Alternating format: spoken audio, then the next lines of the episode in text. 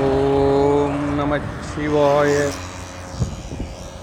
ஓம் நமச்சிவாய ஓம் நமச்சிவாய தென்னாடுடைய சிவனை போற்றி எந்நாட்டவர்க்கும் இடைவா போற்றி. மெய்யன்பர்களுக்கு பணிவான வணக்கம். இன்னைக்கு ஒரு தேவாரம் ஒன்று படிச்சுட்டு இருந்தேன். அதில் வந்து ஒரு கருத்து ரொம்ப இனிமையாக இருந்தது.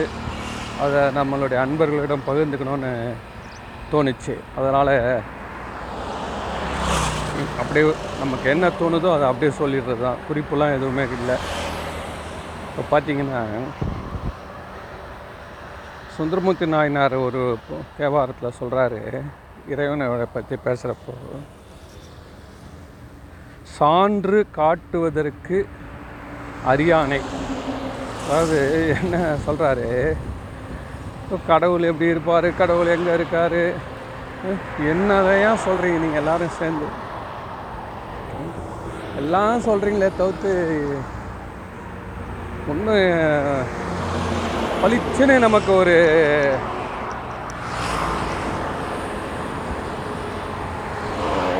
ஒரு கைடு ஒரு கைடன்ஸ் வரலையே இப்போ? சபரிமலைக்கு போகிறோம் கரெக்டாக அந்த மகர ஜோதி க கரெக்டாக வருது. எல்லோரும் உற்சாகப்படுறாங்க. அது மாதிரி இவ்வளோ நாள் வந்து இவ்வளோ தெய்வங்கள் இருக்குது இவ்வளோ மதங்கள் இருக்குது இன்னைக்கு இருக்கிறவனுக்கு காட்டாமல் என்னைக்கோ எவனோ பார்த்தான்றதை மட்டும் எழுதி வச்சுட்டு போயிட்டு இன்னைக்கு நமக்கு உதவுமா? இப்போ நம்ம எங்கள் தாத்தா இருந்தார். நூறு தென்னை மரம் வச்சுருந்தாரு நூறு கொன்னை மரம் வச்சுருந்தாரு அப்படியே இறக்கி நுங்கு இளநீர்லாம் சாப்பிட்டாரு அப்படின்னு சொல்கிற ரைட்டு சந்தோஷம். இப்போ உனக்கு எதுவுமே இல்லை. எல்லாம் போயிடுச்சு ஒன்றுமே இல்லை இப்போது அதை படிச்சுட்டு இருந்தால் உன் தாகம் தனிஞ்சிருமா? இன்னைக்கு அது ஒரு மரமாவது இருந்தால் பரவாயில்ல. அது மாதிரி தான் ஆன்மீகத்தில்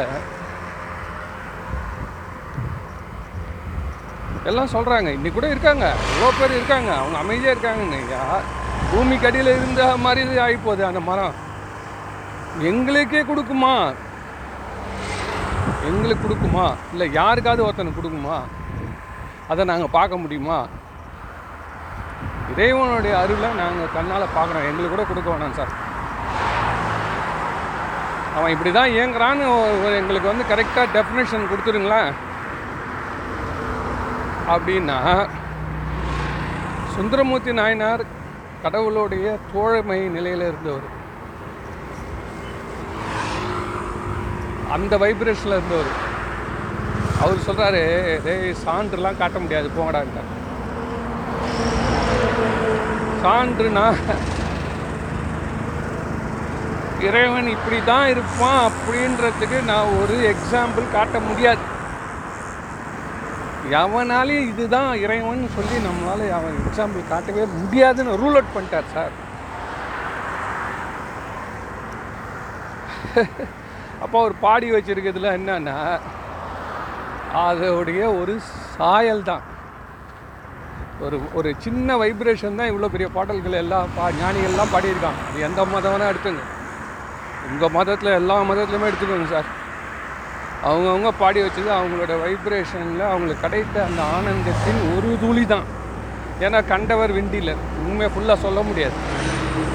ஆனால் ஃபுல்லாக சொல்ல முடியாது. இவ்வளோ தான் சொல்ல முடியும்னு சொல்லிட்டு போனவன் இருக்கிறான். இதான் நான் இங்கே. நம்ம நாயன்மாரில் சுந்தரமூர்த்தி நாயன் என்ன சொல்கிறாரு ஓ அவனுக்கு நீ வந்து கரெக்டாக என்னால் டெஃபனேஷனோ எக்ஸ்ப்ளனேஷனோ எக்ஸாம்பிளோ காட்டவே முடியாதுடா. ஐயோ ஐயோ அப்பா அப்போ இறைவன் வந்து அவ்வளோ பெரிய நுணுக்கமாக இயங்கிட்டு இருக்கான். புரியுதுங்களா? இறைவன் இல்லைன்னு கிடையாது. இறைவன் இயங்கலன்னு கிடையாது. இது அப்படி நீங்கள் சொல்கிறீங்க அவர் தான் சான்றே காட்ட முடியாதுன்னு சொல்லிட்டாரு. நீங்கள் என்ன சொல்கிறீங்க ஏதோ ஒரு அந்த பவர் இயங்குது அதை நம்மளுடைய டெஃபினேஷன் அறிவுக்கு அப்பாற்பட்டது. அப்படின்னு நீயே சொந்தமாக ப்ரூடாக விடுறீங்களேன்னா அடுத்த வரியில் சொல்கிறாரு ஆயினும் அவன் எளியவன். எப்படி சொல்கிறாரு பாருங்க. சான்றுலாம் காட்ட முடியாது. எடுத்து ஆதார் கார்டில் ஃபோட்டோ பிடிச்சி இதான் சிவபெருமான். அவர் வந்துட்டார்னா ரெண்டுத்தையும் ஒப்பிட்டு பார்த்துக்கோ. சான்றுன்னு சொல்கிறோம்ல ஐடி ப்ரூஃப் இதுவும் அதுவும் வச்சு சான்று கொடுங்கன்றான் இல்லையா? நீ தான் அவன்றதுக்கு என்ன வேணும்? நடுவில் ஒருத்தன் கொடுத்துருக்கணும் சர்டிஃபிகேட்டு ஆதார்லேருந்து ஓட்டர் ஐடி ஒரு இன்ஸ்டியூஷன்லேருந்து நீ தான் இதுன்னு ஒரு சர்டிஃபிகேட் கொடுப்பான். அந்த சர்டிஃபிகேட் எடுத்துன்னு ஓட்டு போடுற இடத்துலையோ இல்லை கவர்மெண்ட் ஆஃபீஸ்லையோ காமிச்சா ஒத்துக்கிறான். அது மாதிரி இதுதான் இறைவன் சொல்லி சான்று கொடுக்க முடியாது. அப்போ அவன் இல்லையா? துபாக்கூரா? காணுமா? மாயாஜாலியமா இந்த மேஜிக்லலாம் கட்டுறான் இங்கேயே நின்று நிற்கிறான் சார். ரெண்டாவது செகண்டில் அந்த தூரத்தில் அந்த கப்பலில் நிற்கிறான் சார். நீங்கள் பார்த்துருப்பீங்க. நே- இந்த நேஷ்னல் ஜியாகிரபிக் சேனல் ஹிஸ்ட்ரி சேனல்லாம் பார்த்துக்கிட்டேன் அப்போ மேஜிக் ஷோ வரும். ஒருத்தன் ஒரு தடுப்பு காட்டுறான் சார். கடகடன்னு தடுப்பு எடுத்தாந்து ஜனங்கள் எல்லாம் பீச்சில் நிற்கிறானுங்க கண் கொண்ட தூரத்து வரைக்கும் எதுவுமே காணும். கட கட கடன்னு ஒரு பத்து இருபது தடுப்புகளை வந்து ஜாயிண்ட் பண்ணி அந்த கதவு திறந்து அப்படி காமிக்கிறான் சார். ஒரு பெரிய கப்பல் நிற்குது சார் அடுத்த செகண்டு அதில் ஒரு ஆயிரம் பேர் நின்று கை காமிச்சுக்கிறான் சார். இது என்ன இது? இது உண்மையிலே எல்லாமே மேஜிக் அவன் சொல்கிற இடத்துல நம்ம பார்க்க முடியாது. நம்ம சொல்கிற இடத்துல அவன் அப்படி காட்ட முடியாது. ஸோ அது ஒரு மேஜிக் புரியுதுங்களா? அதனால் இது மாதிரி தான் இறைவனா அப்படின்லாம் நம்மளாலலாம் அதெல்லாம் நீ வந்து இதுதான் கடவுள்.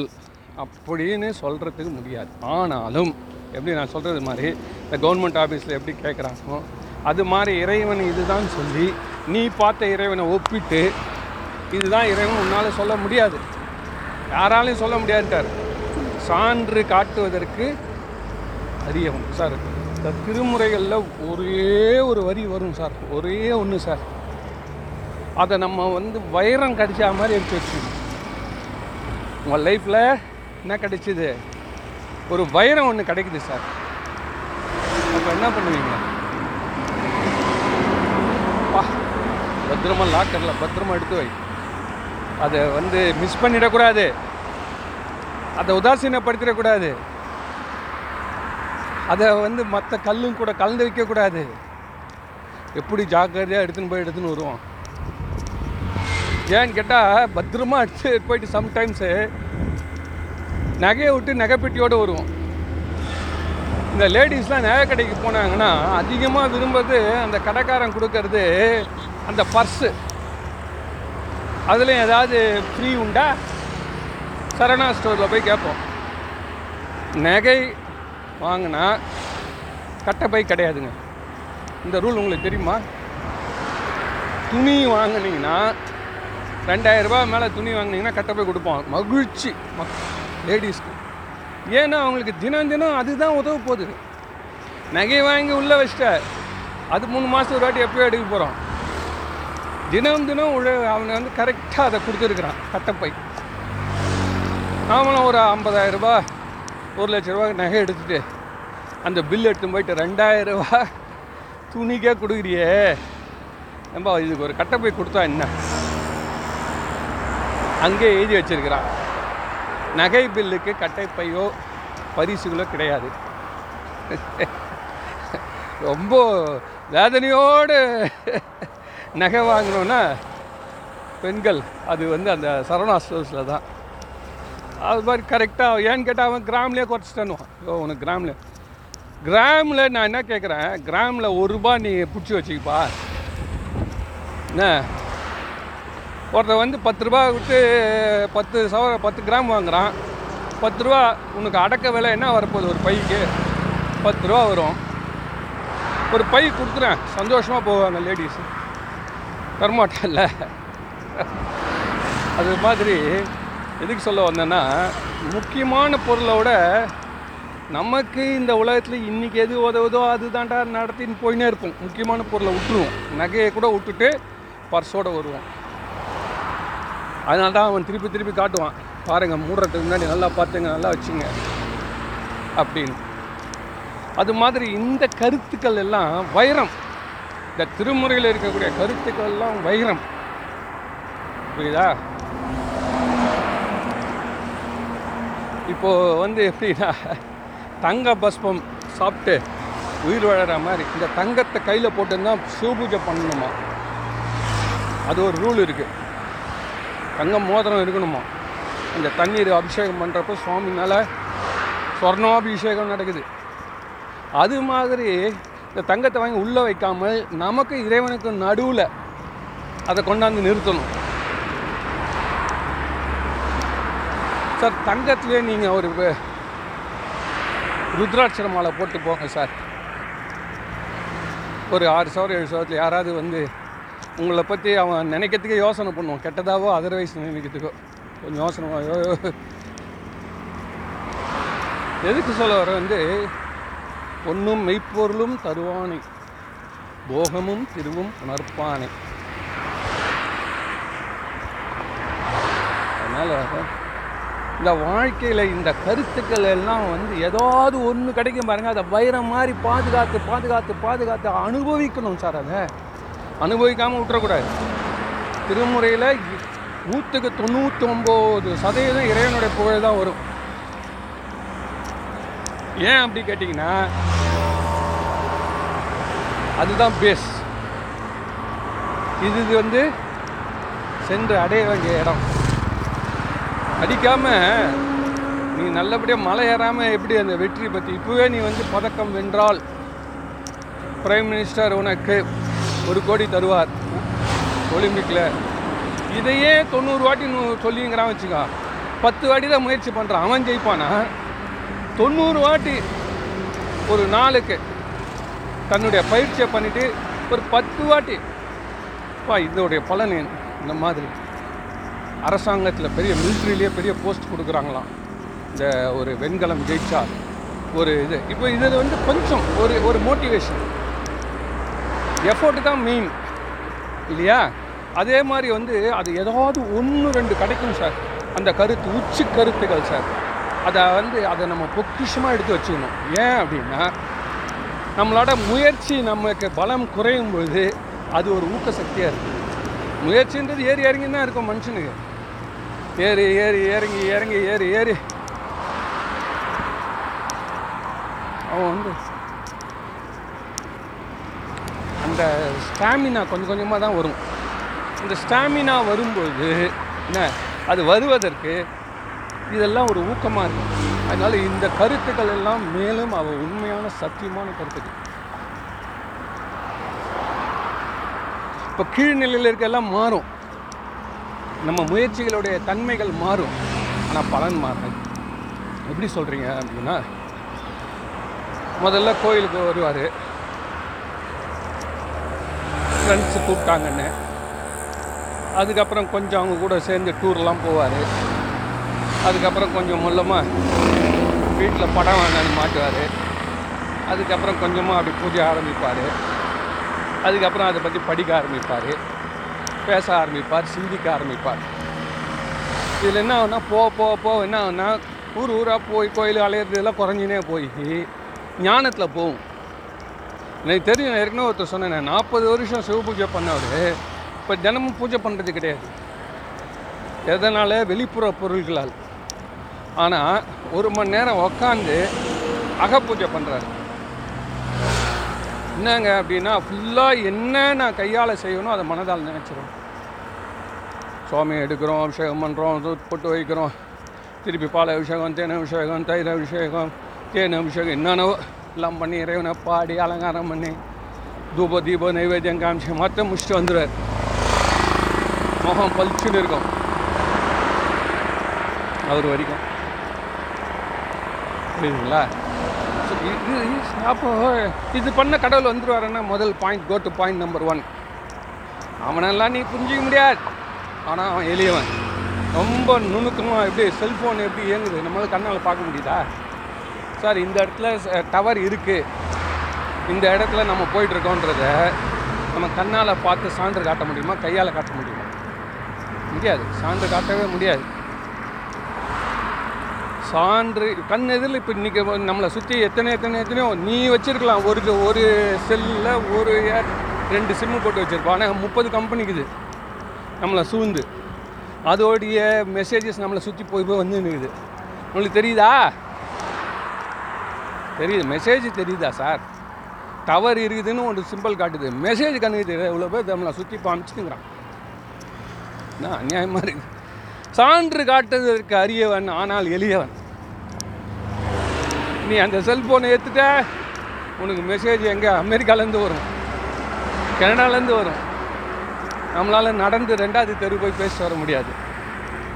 பக்கத்தில் இருக்கிற தாம்பரத்துக்கு போக முடியாது கோயம்பேட்டிலேருந்து. ஐயோ அது ரெண்டு மணி நேரம் ஆகுங்க. ஆனால் ஒரு க்ஷணத்தில் உலக அந்த பக்கத்தில் இருக்கான் சார். அவன் பேசுறது அவன் படம் அவன் கண்ணுக்கு தெரியுது. செல்ஃபோன் இருந்தால் ஸோ சான்று காட்டுவதற்கு அரியவன். ஆனாலும் அவன் இயங்குகிறான். உண்மையான அன்பர்கள் அவர்களுக்கு அவன் எளியவன். ஆனாலும் எளியவன். யார்? அதில் விளக்கம் எழுதுறாங்கன்னா தன்னை மனமொன்று வழிபடுபவர்களுக்கு அவன் எளியவன் அப்படின்னு எழுதுறாங்க. நான் அந்த டெஃபினேஷனோட சொல்ல மாட்டேன். ஆன்மீக சாதனையாளர்களுக்கு எளியவன். அவ்வளோதான் சொல்ல முடியும். நீ என்ன சாதனை வேணால் பண்ணிக்கோ. மனம் ஒன்றி கும்பிடு கை ஒன்றி கும்பிடு. என்ன? பாட்டு ஒன்றி கும்பிடு. மனம் மொழி மெய்களால் நீ கும்பிடுங்க சார். இவ்வளோ தான் சார் ஜென்ரலாக ஏதாவது ஒன்றுத்தில் நீ வந்து தான் ஆகணும். மனம் மொழி மெய் அல்லது இதோட கூட்டு கலவையினால் நீ இறைவனை வணங்கணும். நான் முட்டி போட்டு கும்பிட்றேன். நான் வந்து நெத்தி தொட்டு கும்பிட்றேன். நான் எட்டு உடம்பு அங்கங்களும் படுமாறு விழுந்து கும்பிட்றேன் இதெல்லாம் வந்து சரி. ஆனால் இதுதான் சரின்னு நம்மளுக்கு தெரியாது. நான் வரலப்பா. ஏன்னா இது பெரிய சப்ஜெக்ட் இல்லை எப்போ அறிவு வேலை செய்தோ லௌகிக அறிவு பசு அறிவு பாச அறிவு வேலை செய்தோ பதி அறிவு வேலை செய்யாது. கடவுளை பற்றி நீ வந்து கடவுள் படைச்ச கடவுளே படைச்ச ஒரு மேஜிக் சார் அதுலேருந்து அவனை எப்படி இப்போ ஒரு மேஜிக் ஷோலேருந்து மேஜிக் செய்கிறவனை கண்டுபிடிக்க முடியுமா? இப்போ நான் சொன்னேன்ல அந்த கப்பலே போயிடுச்சுன்னு. கப்பல் வந்துச்சு. இது கப்பல் அது மாதிரி இதெல்லாம் நம்மளால் முடியாது. எல்லாமே வந்து அதை வச்சு நம்ம மேஜிக் காரனை கண்டே பிடிக்க முடியாது. அவன் மேஜிக் எப்படி பண்ணுறான்றது மேஜிக் பண்ணுறவன் மூலமாக தான் போய் கெட்டு உணர்த்துறது இந்த பொருளை வச்சு கண்டுபிடிக்க முடியாது. அதே போல் இறைவன்றவன் வந்து அன்பு எனும் பிடியில் அகப்படும். அன்பெனும் வலையில் அகப்படும் மலையே. அன்பெனும் வலையில் அகப்படும் மலையா. வீசனா அவனை அன்பில் மாற்றான்னு ஒருத்தர் சொல்கிறார் ஒருத்தர் தொண்டுன்னு சொல்லுவார். ஒருத்தர் வந்து ஆகமம்னுவார். ஒருத்தர் வேதம்னுவார். ஒருத்தர் எல்லான்னுவார். அதனால்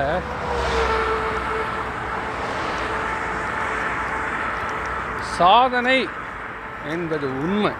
சாதனா அப்படின்றது தான் வேறுபாடு. மாறும். அதனால் சாதனாவை வந்து டிஸ்கஸ் பண்ணாதீர்கள். வேண்டாம் அவனா எப்போ ஒருத்தர் செய்கிறானா செஞ்சு அவனே அனுபவிச்சு வருவான். இதுதான். ஆ. இப்போ தான் இறைவன் வந்து எப்படி அந்த உண்மையை தன்னை தேடிறான் சார். குழந்தை தன்னை தேடி வருது சார். அம்மா போய் ஒளிஞ்சிக்கிறா சார். இவர் சொல்லுவார்ல ராமகிருஷ்ணர் கதை மாதிரி தான் ஒரு தாய் தன் குழந்தைக்கு விளையாட்டு காட்டுறதுக்காக போய் ஒரு கதவுக்கு பின்னாடி ஒளிஞ்சிக்கிறா. இந்த குழந்தை என்ன பண்ணும்? அம்மாவை தேடும். இங்கே தேடும் அங்கே தேடும். அது வழக்கமாக இருக்கிறதெல்லாம் தேடி பார்த்துட்டு அம்மா கிடைக்கல. கிடைக்கல. தேடி தேடி தேடி. அது ஒரு அழும் நிலையில் வந்து அது அப்படியே ஒரு குளிரல் ஒரு குழந்தை வந்து ஒரு விம் வெம்முதுன்றாங்களே அந்த வெம்மும் நிலைக்கு போகிறப்ப தாய் இல்லை ஐயோ ஐயோ, இதோ இருக்கேன் இதோ இருக்கேன் சிரிக்க ஆரம்பிச்சிடும். அதே தான் இறைவன் பண்ணுறான் நான் ராமகிருஷ்ணருடைய ஒரு ஓமை சார் எவ்வளோ அருமையாக இருக்குது பாருங்க. இதுதான் உண்மை. தேடி கண்டு கொண்டேன் திருமாலோடு நான்முகனும் தேடி காணவன்னா தேவ அதா டாட்டா டாட்டா பா அருமையான பாட்டு சார். அதான் அதான் கை தட்டணும் சார் உண்மையில். ஏன் அப்படின்னா இப்போ நான் சொல்ல போகிற ஒரு கதை வந்து அதை வச்சு தான் இருக்குது.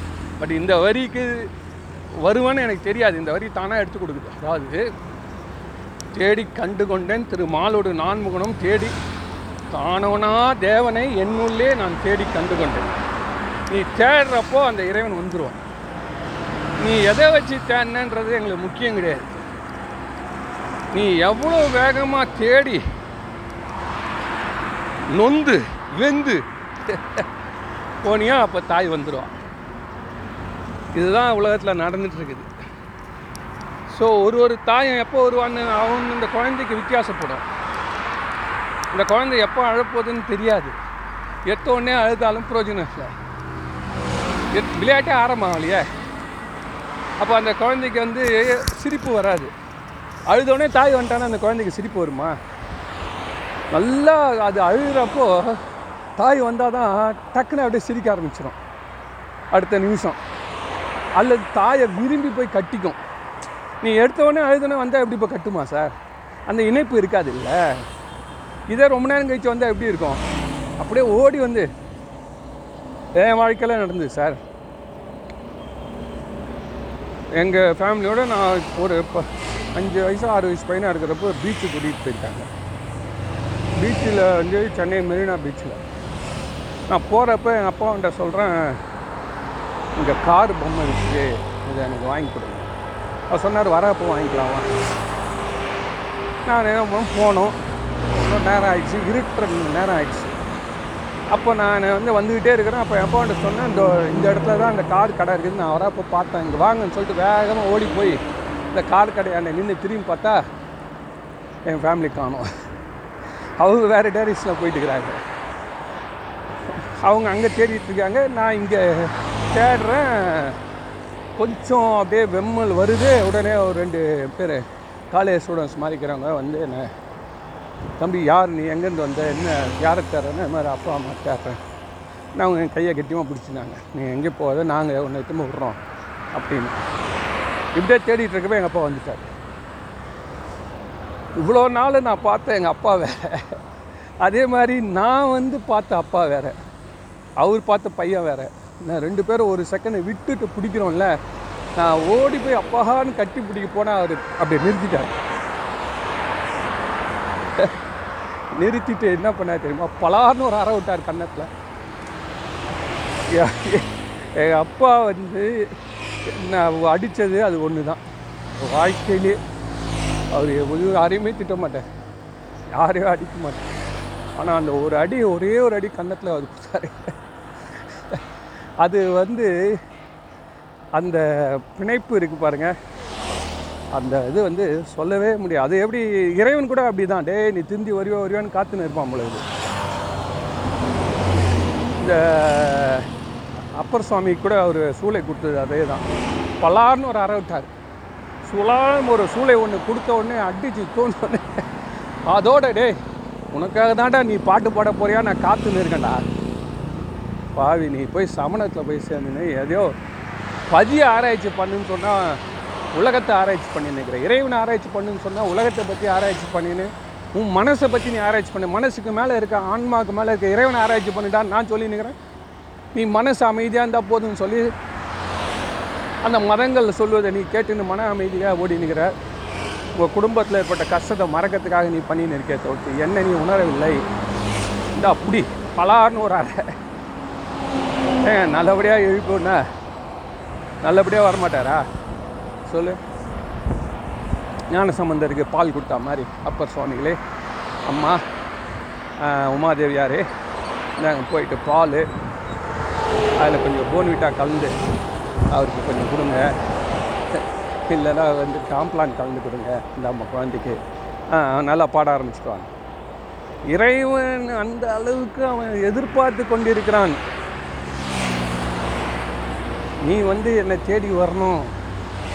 என்னை நீ தேடணும். தொலைச்சிட்டு தேடணும்டா. வேறு மதத்தில் போயிட்டு வந்தவன் பாடுற பாட்டெலாம் பார்த்தா பயங்கர ரொம்ப சூப்பராக இருக்கும் வேறு எல்லா இடத்துலையும் ஆராய்ச்சி பண்ணிட்டு வர்றவங்க பார்த்தீங்கன்னா ரொம்ப சூப்பராக இருக்கும். அதில் வந்து அப்பர் சுவாமிகளுடைய பாடல்கள் திருத்தாண்டகம்லாம் ரொம்ப கிளாசிக் இறைவனை பற்றி நம்ம உணரக்கூடிய. அது மாதிரி இறைவன் காத்துன்னு இருக்கான் வந்த உடனே ஒரு அடி அடிச்சு கட்டி பிடிச்சின்னு அதுதான் அவர். ஆனந்தத்திலே பாடினார். இவ்வளோ பாடல்கள் பாடியிருக்காரு திருத்தாண்டகன். அவர் பாடின ஒன்று பாட்டு தான் திருமாலோடு நான்முகனும் தேடி தேட ஒன்று இதில் ஒரு கதை ஒன்று இந்த சான்று காட்ட முடியாதுன்னு சொன்னோம் இல்லையா? அதே பாடல்லையே சுந்தரமூர்த்தினால திரு வலி வளம்ன்ற பதிவேத்தில் பாடுறாரு. என்ன சொல்கிறாரு ஒரு கதை புராண கதை. புராணத்தில் வந்து பிரம்மலோகத்தில் பிரம்மாவை பார்க்கறதுக்கு திருமால் வந்திருக்காரு. அவர் ரெண்டு பேரும் வந்து உட்காந்து நல்லா சாப்பிட்டு வெத்தலை பாக்கு போட்டுன்னு நல்லா நிம்மதியாக உட்காந்து நேரத்தில் ப்ரெஸ் மீட் வச்சிட்டாங்க. இந்த ப்ரெஸ் மீட்டு வைக்கிறதால பெரிய ஆபத்து சார் அதுதான் வந்து நம்ம புரட்சி தலைவியாக இருந்தாலும் சரி மோடிஜியாக இருந்தாலும் சரி இந்த ப்ரெஸ் மீட்டுக்கு ரொம்ப இடம் கொடுக்குது கிடையாது. ஏதோ ஒன்று ரெண்டு அவ்வளோதான் நான் சொல்கிறத நீ கேட்டும்போ அவ்வளோதான் ஏன்னு கேட்டால் அவன் ஏதாவது ஒன்று கொளுத்திடுவான் சார் நீ ஏதாவது ஒன்று சொல்ல போய் ஏதாவது ஒரு வார்த்தையை ட்விஸ்ட் பண்ணி விட்ருவான் சார் முடிஞ்சிச்சு சார் கதை. நீ நல்லா செஞ்சு நிற்கிற வேலை. இந்த மாதிரி இந்த ப்ரெஸ் மீட்டை என்ன பண்ணால் இவன் வந்து முனிவர்கள்லாம் வந்துட்டானுங்க. அதுதான் ப்ரெஸ்ஸு காரை வச்சுக்க. எல்லா முனிவரும் வந்துட்டாங்க. சித்தர்கள் முனிவர்கள் யோகிகள் ஞானிகள் எல்லாம் வந்துருக்காங்க. இவங்க ரெண்டு பேரும் பேசினேங்கிறப்ப இந்த கேள்வியை கேட்கலாமா? உங்கள் ரெண்டு பேரில் யார் பெருசுங்க? யாருங்க ரொம்ப ஹெவி டிபார்ட்மெண்ட் டீல் பண்ணுறீங்கன்னு மொல்லமாக கொளுத்து போட்டான். இவங்க என்ன பண்ணியிருக்கணும்? இதில் இங்கிலீஷில் நல்ல வார்த்தை இருக்குது நோ கமெண்ட் ஒரே வார்த்தை நோ கமெண்ட் அப்படின்னா அவன் போயிடுவான். அவன் அவனும் எவ்வளோ குச்சி குச்சி பார்ப்பான். ஏதாவது ஒரு வார்த்தை எடுக்கணும்னு. இல்லைன்னா உன்னை எதிர்கட்சிக்காரன் திட்டினானேன்னு சொல்லி சுருக்குன்னு ஒன்று எடுத்துவான் உடனே அவன் அலருவான் அந்த பேப்பரில் அன்றைக்கி போட்டால் தான் அவனுக்கு வருமானம். உடனே அவன் என்ன பண்ணலாம் உங்கள் ரெண்டு பேரில் யார் பெரியவங்க? அப்படின்னு கேட்டான். உடனே ரெண்டு பேரும் ஒரே கோரஸாக சொன்னாங்க. நான் தான் பெரியவன் அப்படின்னாங்க. நான் தான் பெரியவன். சரி நீங்கள் ரெண்டு பேர் தானே பெரியவன். சரி நீங்கள் ரெண்டு பேரும் முடிவு பண்ணி சொல்லுங்கள் யார் நாங்கள் போகிறோன்னு சொல்லாமல் ஒருத்தன் அங்கேருந்து இந்த ஒன்றிய அரசு இருக்க அது பெருசு இல்லையா? அப்படின்னு மாதிரி கேட்டா. அவர்லாம் சொல்லா இது சிவபெருமான் இருக்காரு.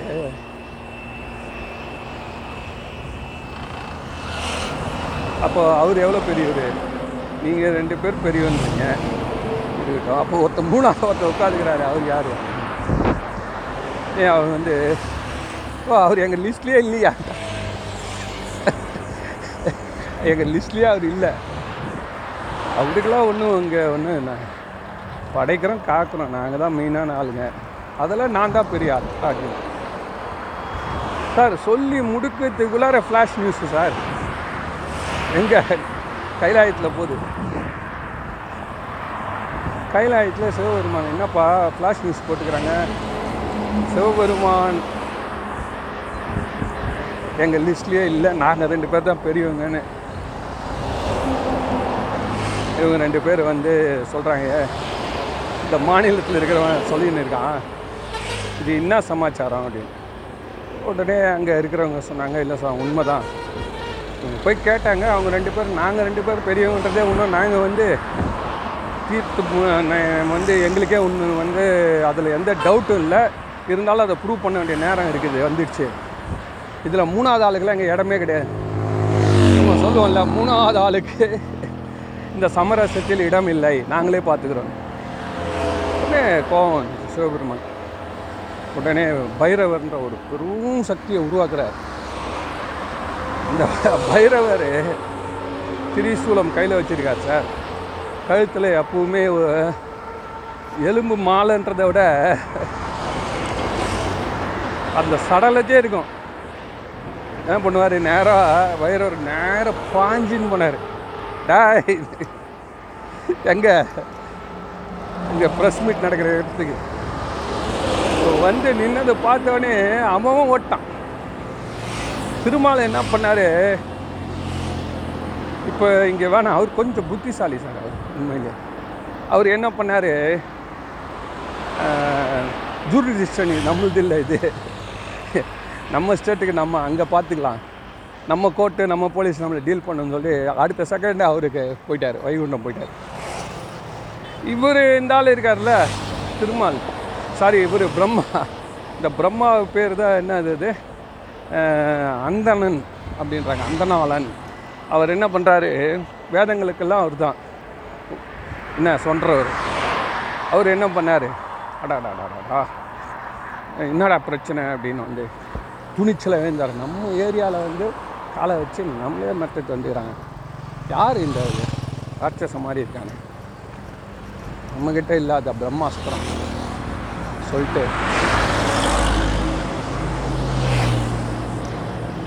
என்ன பண்ணுறாரு பிரம்மாசனம் எடுத்து கையில் வச்சு யார் நீன்னாரு என்ன யாருன்னு கேட்குறேன் அது எந்த வாயால் கேட்டேன்னு பெருமாளுக்கு வந்து அஞ்சு தலை யார்? பிரம்மா பிரம்மாவுக்கு அப்போ அஞ்சு தலை. பிரம்மாவுக்கு மலரோன் அவர் மாயோன். இந்த மலரவனுக்கு வந்து அஞ்சு தலை சிவபெருமானுக்கு அஞ்சு தலை. அவர் வந்து ஒரு மரியாதையை கொடுத்து வச்சிருக்காரு. அஞ்சு தலை கொடுத்ததால அவர் சொல்கிறாரு எனக்கு இந்த அஞ்சாவது தலை எங்கே இருக்குதுன்னு கேட்டிங்கன்னா மேலே பார்த்துருக்கு தான் நாலு நாலு பக்கம் இருக்குது. அஞ்சாவது தலை எங்கடா இருக்குதுன்னா சைடில் இல்லை மேலே இருக்குது வானத்தை பார்த்துன்னு இருக்கணும். அது வழியாகவே சொல்கிறான் எல்லாரும் கேட்குற மாதிரி. நானும் அஞ்சு தலை நீயும் அஞ்சு தலை சிவபெருமானும். நான் ஒன்றும் அவருக்கு எல்லாம் இ- இ- இளைத்தவன் அல்ல. அப்படின்னு சொன்ன உடனே கையில் நகம் சரியான நகம் வச்சுருக்காரு. யார்? பைரவர். ஆயுதெல்லாம் வேணாம். டக்குன்னு அந்த தலையை அஞ்சாவது தலையை கிள்ளிட்டார் சார். கிள்ளி அதை வந்து ஒரு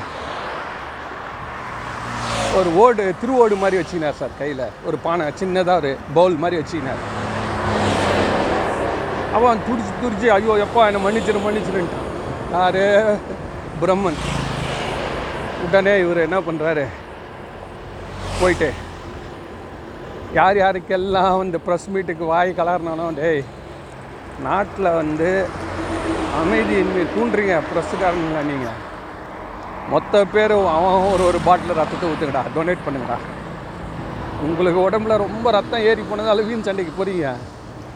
எல்லாருக்கும் உடம்பு ரொம்ப நல்லா இருக்குல்ல. இருக்கு ஆளுக்கு ஒரு பாட்டில் பிளட் டொனேஷன் கொடுங்கடா. எல்லாரும் ஒரு ஒரு பாட்டில் கொடுத்துட்டான். அப்பா சுவாமி. இனிமேல் சிவபெருமானுக்கு அகேன்ஸ்டாக வந்து இந்த மாதிரி தூண்டி வர்ற பேச்சோ குசும்பு பண்ணுறது கலகம் பண்ணுறதுலாம் நாங்கள் செய்ய மாட்டோம். எடுத்துக்கினாரு. சரி ஒழிஞ்சு போகணும் அங்கேருந்து நேராக வைகுண்டம் போகிறாரு வைகுண்டத்தில் சரியான செக்யூரிட்டி போட்டு வச்சிருக்கிறாரு. எல்லாம் பிளாக் கேட்ஸ் ஏகே ஃபார்ட்டி செவனோட நிற்கிறானுங்க தொட்டா போதும். ஒரு ஒரு செகண்டுக்கு ஒரு செகண்டுக்கு பத்து குண்டு பாஞ்சு குண்டு அப்படியே பாஞ்சு ஆளை தூக்கிடுங்க இவர் போகிறாரு அங்கேருந்து குண்டு மழையாக வருது. யார்? நம்ம பைரவர் கடவுள் போகிறார் அவர் போயிட்டு அந்த வாசலில் அந்த கமாண்டர் இருக்கான். அவனை அப்படியே அழுக்கா தூக்கி தன்னுடைய சூளத்தில் குத்தி வச்சினார். இந்த கொம்பில் முனையில் இந்த எப்படி இந்த ஹோட்டலில் பில் அடிப்பான். பில்லு வாங்கினா அந்த கேஷ் கவுண்டரில் எப்படி அது சொ ஸ்பைக்கில் சொருவான் பாருங்கள் அதை மாதிரி சொறி வச்சிட்டார் சார். பார்க்குறவெல்லாம் ஓடுறான் எல்லாரும் விட்டு ஓட்டானுங்க திருமால் மட்டும் உட்காந்து நிற்கிறாரு. போனான் கிட்ட போயிட்டு. டா இதுதான் பிரம்மனுடைய தலை. நீ வந்து அப்போ நாங்கள் தான் பெரியவங்கன்னு சொன்னதாக வந்தது நியூஸ் உண்மையா? என்ன சொல்கிற நீ அது? திருமால் பார்த்தாரு இது என்னடா அது? பெரிய லெவலில் வந்துட்டானுங்களே வேறு வழி இல்லை. சொல்லிட்டு தன்னுடைய நெத்தியில் நரம்ப கீச்சு அதெல்லாம் ரத்தம் கப கப கப்பன்னு ரத்தம் சேர்த்து ஒரு பாட்டில் கொடுக்குறாரு. கொடுத்து மயக்கமாயிட்டார். ஒன் ஹவர் போடுறா விடமாட்டேன்றா. யோ நீ தான் பெரிய ஆள் அங்கே கலகம் பண்ணது புத்தி சொல்லியிருக்கணும். இன்னொரு பாட்டில் கொடு. விடமாட்டேன் கொண்டேன்றா உடனே அவங்க மனைவிமார்கள்லாம் வந்து ஐயா விட்டுருங்கன்னு சொல்லி கெஞ்சினவனே பைரவர் அவரை விட்டுட்டு அங்கேருந்து நேராக சிவபெருமானிட்ட வந்து சேர்றாரு. இது வந்து இந்த கதை வந்து சுந்தரமூர்த்தி நாயனார் சொல்லிட்டு இப்படிப்பட்ட இறைவன் பெரிய யார்? ரூம் பதவியில் இருக்கான் பார் பக்கத்தில் இருக்கான். அவனுக்கே கூட அவருடைய பவர் என்ன? அவர் பவர் என்னன்னு தெரியாதான் சார் ஐயோ நம்ம இவ்வளோ நேரம் சிவபெருமான் பற்றி பேசுறது பெரிய தப்பு போல நம்ம ஏதோ இவ்வளோ தான் இப்படி தான் இருக்காருன்னு சொல்லி நம்ம பேசுகிறோம்ல கூடவே இருந்து மூணு தொழில்களை பண்ணுறான் சார். டெய்லி ஆஃபீஸ் போய் பக்கத்தில் இருப்பான். நம்ம பக்கத்துலேயே இருப்பான் சார். அவனுக்கு என்ன டேலண்ட் இருக்குன்னு நமக்கு தெரியாது. திடீர்னு ஒரு நாள் சொல்லுவான். அது வரைக்கும் சொல்லாத. எனக்கு ஃபாரின் எக்ஸ்சேஞ்ச் இதெல்லாம் தெரியும். எனக்கு கம்ப்யூட்டர் தெரியும். ஏன்டாப்பா இவ்வளோ நேரம் செத்தமே? அப்போலாம் நீ சொல்லி இதா அவள் வந்து நேரம் பார்த்துருக்குறான் யார் தொல்லை காலை வச்சு மேலே போகலான்னு அதே மாதிரி கூடவே வேலை செஞ்சால் கூட சிவபெருமானுடைய பவர் இவ்வளோதான் அப்படின்றது புரிந்து கொள்ள முடியாமல் பிரம்மாவும் திருமாலுமே இருக்காங்கன்னா நம்மலாம் எங்கே அதனால் எம்பெருமான் வந்து நம்மளால் வந்து அளக்கவே முடியாத ஒரு சக்திக்கு சார். இப்படி தயவு செய்து இப்படித்தான் அப்படித்தான். இந்த மதம் சொல்லியிருக்கேன் அந்த மதம் சொல்லியிருக்கேன்றதெல்லாம் நம்பாது உனக்குன்னு ஒரு ஃபார்முலா இருக்குது சார் அது என்னன்னு அவனுக்கு தான் தெரியும். ஆனால் அது இயங்குது. ஏன் அப்படின்னா அடுத்த வரியில் சொல்கிறாரு யார் கும்பிட்றாங்களோ அன்போடு கும்பிடணுன்றத முயற்சி பண்ணுறாங்களோ அவ்வளோதான் சார் ஏன்னா அன்புனா என் அன்பு லெவல் எவ்வளோ? சொல்லு. நீ சொன்ன மாதிரி கண் எடுத்து வைக்கணுமா? ஒருத்தர் கர்நாடகாவில் கண்ணு எடுத்து போட்டான் சார் தூக்கத்தில் வந்தாராம் வீரபத்ரர். கண்ணு கொடுனாராம். அப்போது கண்ணப்பர் மாதிரி காலையில் சுவாமி அவனுக்கு காட்சி நல்லா கொடுக்கலையே? ஸோ செயல்களினால் ஒருத்தன் இப்படி செஞ்சான் அப்படின்றதால நம்ம செஞ்சால் அந்த மாதிரி ஆகிட முடியாது. அதெல்லாம் வந்து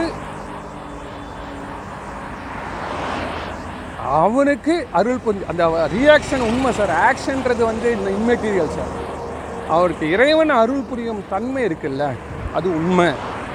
அப்படின்றது எல்லா மதத்தினாலும் சொல்கிறான் யாராவது எந்த மதமாவது சொல்லியிருக்கானா சார் ஆன்மீக வழியில் செல்வதால் பலனில்லை இல்லை. எல்லாரும் சொல்கிறான் ஒருத்தர் என்ன சார் ஒரு ஒரு நிலை அடைவனி அப்படின்றான். யார்? கடவுளை நம்பாதவன் புத்தர்கள் சமணர்கள் அவங்கெல்லாம் பெரிய பெரிய பெரிய பெரிய ஞானி ஞானி நிர்வாண நிலையே போயிடுவேன் இப்படி ஏதோ ஒரு பலன் ஒன்று சொல்கிறான் பலன் ஒன்று சொல்கிறான் ஸோ அதனால் அந்த பலன்றது ஆராய்ச்சி பண்ணி ஒவ்வொருத்தன் அவனுக்கு தெரிஞ்ச அளவில் சொல்கிறான் ஆனால் அதை நம்மால் வந்து கோடிஃபை பண்ண முடியாது. இவ்வளோதான் அப்படின்னு நம்மளால் யாராலையும் சொல்ல முடியாது. அதுதான் இந்த கதை சார். இப்போது இவர் சொன்னது புரிஞ்சுச்சுங்களா? இந்த கதைலாம் எதில் வருது அப்படின்னு கேட்டிங்கன்னா மெயினாக வந்து இந்த இது பேர் என்ன? ஸ்கந்த புராணத்திலேயே மற்ற புராணங்கள் எல்லாம் இது வந்து அந்த நான்முகனுடைய தலையை வந்து கொய்ததால் சிவபெருமான் மட்டுமே ஐந்து தலையாகவும் அதுக்கப்புறம் ஒரு நாளாகவும் இருக்காரு. இந்த மாதிரி அதிலிருந்து அவர் வந்து இன்னும் கொஞ்சம் மனிதர்களுக்கு ஒரு அடக்கம்.